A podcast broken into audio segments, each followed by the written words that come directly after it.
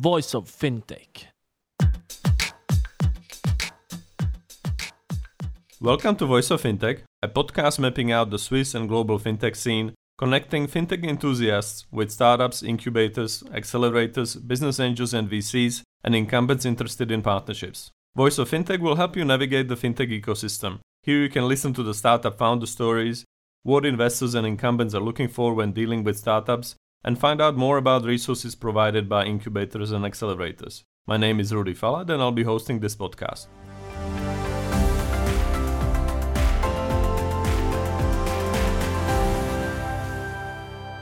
Hello and welcome to Voice of Fintech. Today we're joined by Christian, who is SVP product of Entersekt, which is a authentication company. He will explain what that means and how they go about things in these trying times when they're trying to help their customers secure their payment solution, the e-commerce solutions, and things like this. Originally, South African company, Christian's based in Toronto, Canada. So he's talking to us from snow-covered Toronto and I'm looking forward to learn more about what Entersekt does and how he joined this great company and what's cooking and what they have seen in the market last few months. So welcome Christian, how are you today? I'm good. Thanks Rudy for having me. So can you introduce yourself Christian? Tell us a little bit about how did you get to do what you do today and uh, also what was your motivation? Why did you join a fintech company like Entersekt? Well, I've been about 20 years within the payments and, and fintech space. I guess about 20 years ago, we didn't call it fintech.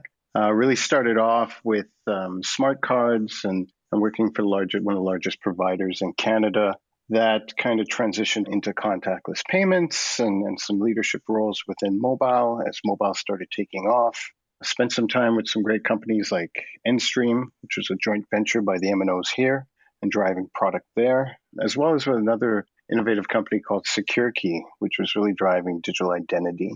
Spent some other time launching a couple other businesses, one being Dream Payments uh, within the, again, the fintech space, and always working with banks and, and the card associations. And for the last couple of years now, I've been at Entersekt, which has been a, a great journey you know, from a fintech perspective, fintech's a, really a modern term for finance and technology coming together to offer new and innovative solutions to businesses, right? And help financial service organizations to better serve their customers. It's not just for big companies or banks alone. It's it's powerful. It's it makes businesses more efficient. Allows access increasingly digitized customer uh, customer base more easily. And it really gives, you know, end-to-end solution or opportunity to serve end-to-end solutions across the business spectrum. So how I ended up here, or actually in the space, because most of my career has actually been spent with fintechs and, and, one or two merchants. But you know, for some time now, we've been accelerating. Right, technology has really absolutely changed the way we we work and everything about our lives. But you know, moving on to a digital platform and into that space, typically or historically is advanced with each generation's willingness to adopt new technology, right? Typically, we see market events accelerate the technology adoption from time to time. Examples with this would be things like easy to access internet or the introduction of revolutionary consumer technology like the iPhone. And most recently, things like the current pandemic.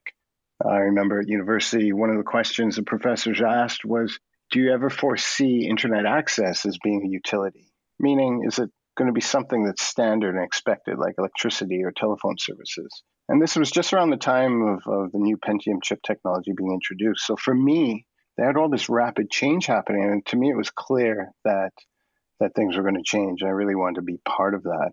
So I was fortunate enough to spend my entire career working with some leading organizations, delivering market first that had some very real impacts to businesses, but mass consumers.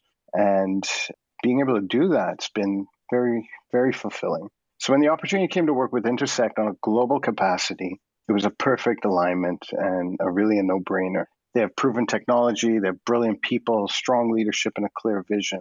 And they have a global footprint and, and they're financially stable, which is something you always need to consider as you embark on a journey with any startup or fintech. Because as you know, probably 96% or more of fintechs they actually don't make it past a couple of years. Uh, Entersekt's been around for at least 10 years, dominating in the market. Right. So, what is Entersekt? I mean, if you explain it in plain English, right?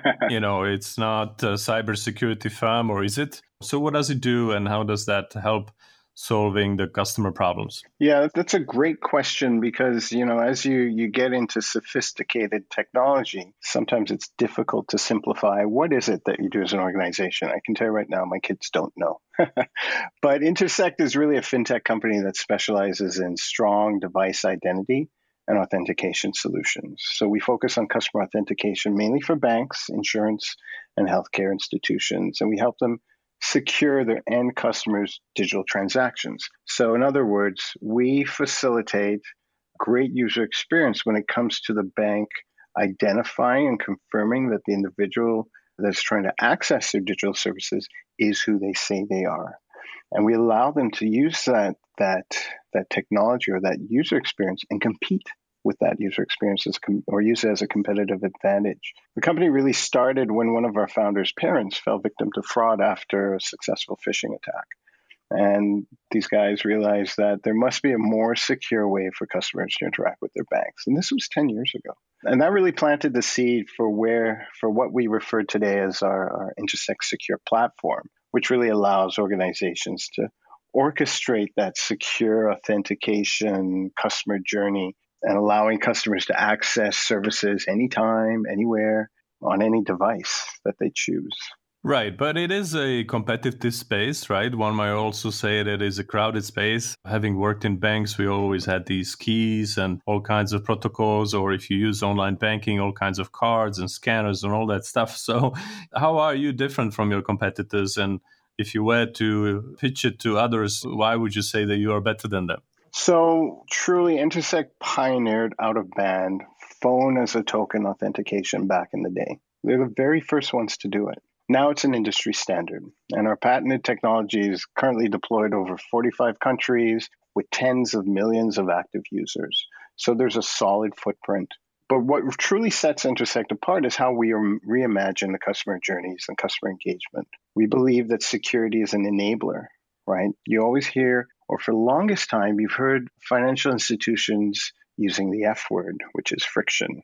And whatever they do, they're not going to reach out to the customer, right? They're kind of, whatever you do, don't do that. And we've stuck to our guns, and, and I would say over years, and it's different in different regions, right? If you go to South America and Chile, let's say, and you try to implement a authentication solution there that's too easy, they're suspect, right? They're accustomed to one way of doing things. And if it's too easy, then mm, potential fraud. I don't trust it.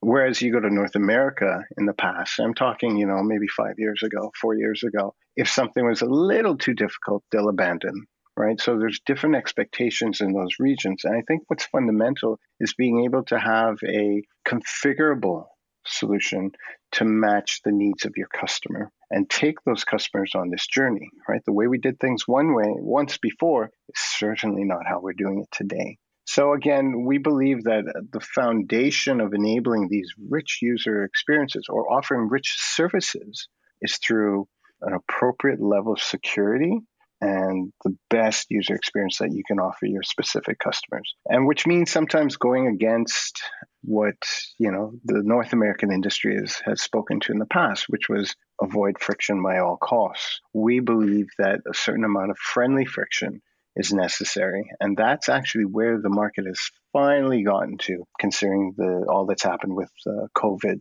and the amount of engagement that's been uh, happening on the digital channel. All right. Well, that's uh, surprising to be honest, because yes, I'm only used to hear like, well, you know, get rid of the friction, right? But understood. So it's great that you have this global perspective. And uh, of course, you know, we are in the middle of the pandemic. That means it affects the whole world. So, how did it affect your business and the way you work?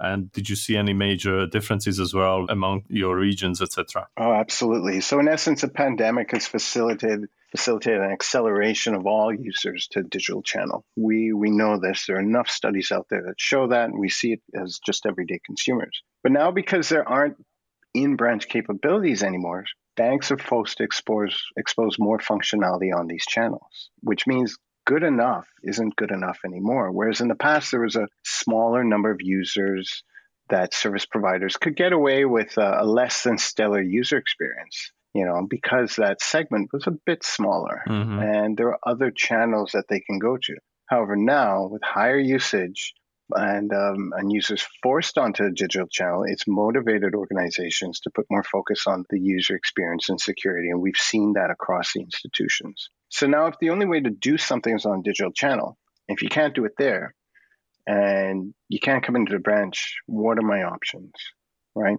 And, and how do you offer these better or more secure services or sensitive transactions to, or how do you enable those? It's probably not a surprise to anybody in the industry, but with the pandemic, we've seen a steady and significant increase in the number of digital transactions from mobile banking to online shopping and the number of authentication events, meaning, you know, every time somebody validates or authenticates into a service, it's been steadily increasing over the year. We've seen double digits in, in many cases in many regions. We've also seen contactless payments steadily increase in all regions, be it via online QR code or, or tap to pay transactions. So, as within Canada, let's say, all the cards uh, in Canada are dual interface cards, which means it's chip and pin and contactless, and all the readers. So, enabling contactless credit and debit transactions very easy within this region, and that's gone up significantly. Within South Africa, QR codes dominate. Even though they're um,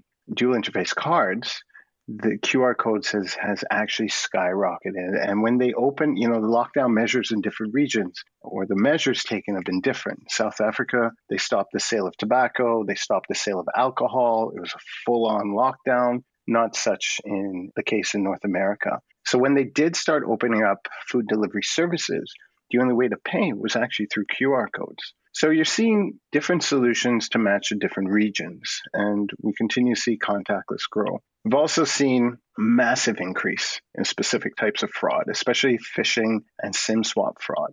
Consumer behavior itself is also changing, so the models for bad actors that AI solutions uh, have in place, they need to be retrained, and this takes time. So we're we're also seeing increased interest in our authentication solutions because not only of the security they bring and the protection they offer end users, but the industry is also starting to recognize that certain authentication methods are just not strong enough, or the user experience they provide is not cutting it for end users anymore. This has a lot to do with the fact that there's a need for proactive solutions that outweigh reactive measures from a cost benefit perspective. Right. And what about e commerce, right? I mean, we are also having holidays no matter what, right? Mm-hmm. And if also you mentioned lockdowns in certain countries were very strict, so people turn to e commerce or online shopping, etc. So, how did that affect your business? I mean, is that uh, more work, or do you think that you were prepared that you could scale up for these volumes quite easily, or did you see any challenges with that as well? Yeah, so our platforms have scaled quite nicely. Um, that's that's one of the great things about our technology. It's highly scalable, and again, we're seeing different activities in different uh, regions, right? So, in um, you know, our 3D secure solution is deployed all over the world, and we're seeing great uptake there. Uh, North America, the same thing. So, you know, activity in North America, Black Friday is a big deal. And I don't have all the results yet from our Black Friday activities within our, um, you know, we set up a war room and, you know, we have millions and millions of transactions typically going through that day.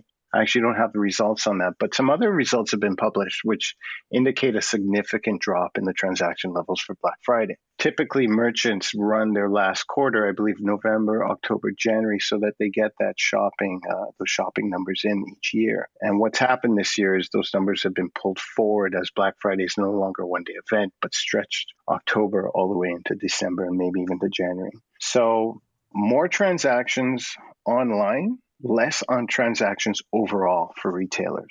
I see. I see. Well, you also hinted at cyber and phishing attacks, right?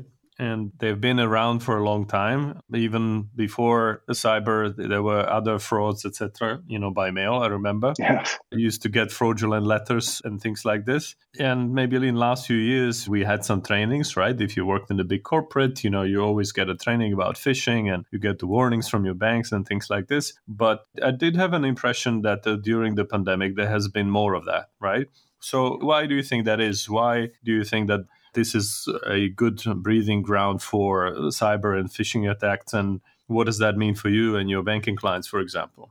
Absolutely. So, an increase in cyber attacks is actually common in a time of crisis. Cyber criminals prey on social vulnerabilities, and COVID 19 really is no exception to that. Scams increased by about 400% over the month of March, making COVID 19 literally the largest ever security threat that we've seen so far. It's typically those threats, typically, or cyber attacks, are typically most prevalent in the healthcare and financial industries, right? There were 450 active WHO email addresses and thousands of COVID 19 response teams emails leaked across the net. As early as April, Google blocked about 18 million daily malware phishing attempts related to coronavirus. And it goes on and on and on. Email phishing attacks are pretty much the most common, though, uh, source of data breaches while people are working from home. So, as you may recall, there's about half a million Zoom user accounts which were compromised and sold on the dark web. It's not that people are more gullible Sure, there's a larger population of new users, let's say the older demographic, who've been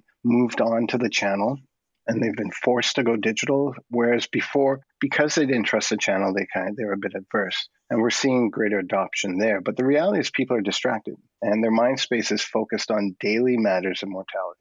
So, you know, when you're seeing daily updates, we're being, being bombarded with this information about our safety, there's a bit of a fatigue associated confusion. So perhaps even a greater sense of trust actually when information is presented to them.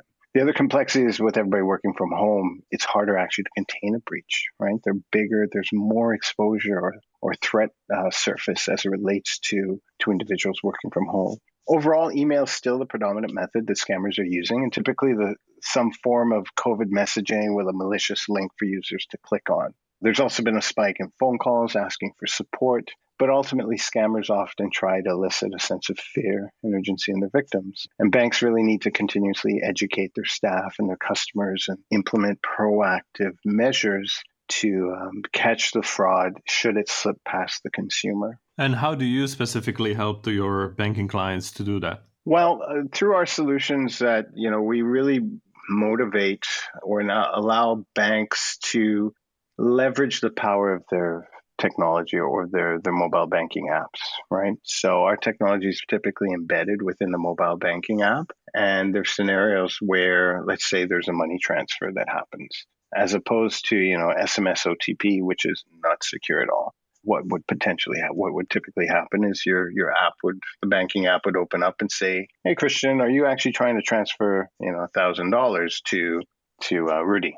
And so this these types of explicit verifications are ways that the banks are addressing it. Now you can tweak that. There's some banks that notify their customers every single time, and that could cause a bit of fatigue. But guess what? They have zero fraud, literally zero fraud with millions of users. But that's how they've trained their customers. Again, it's all, you know, it's about taking the risk, right? This is how we're going to do it. We're going to train consumer behavior or not. We've done a survey in the past which talks about customers saying, look, I just want to be, most people, majority of people say, look, just notify me of sensitive transactions. And we do that in a secure way. The reality is SMS OTP just doesn't cut it anymore. Before it was a checkbox that you would tick and easiest, lowest barrier to entry and solutions like that get implemented. But there's also other solutions that we have as well, which tie into AI. And, you know, if you, because consumer behaviors also change, right? The pandemic's changed. The rules that were in place before, where AI systems were configured to say, if then do this, that's changed. And they need to retrain those systems. And, and in the meantime, what do you do? So, what we do is one, we enable that technology or reaching the customer through securely through that endpoint.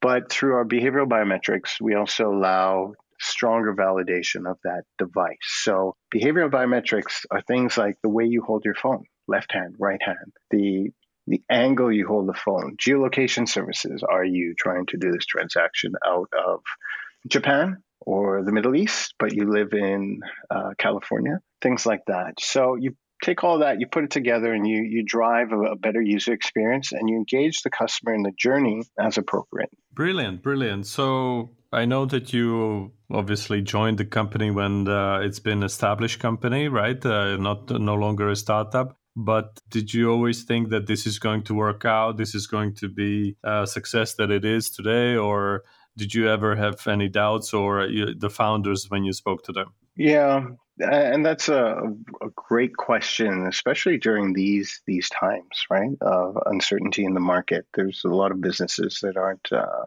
striving. I, I, joined the company a couple years ago, well in advance to the pandemic happening, and uh, you know, one of the reasons I joined was because I believe that there were like-minded individuals, right? I believe that I'm of the opinion that if you think you can't, you can't. If you think you will fail, you will fail. If you think or believe you will succeed, you will succeed. And it's the same mindset I, I believe that the team shares. Uh, we get up every morning to do work, good work, towards making the world a, a safer place to transact. So I would say that at no point have I, I thought that this could not work.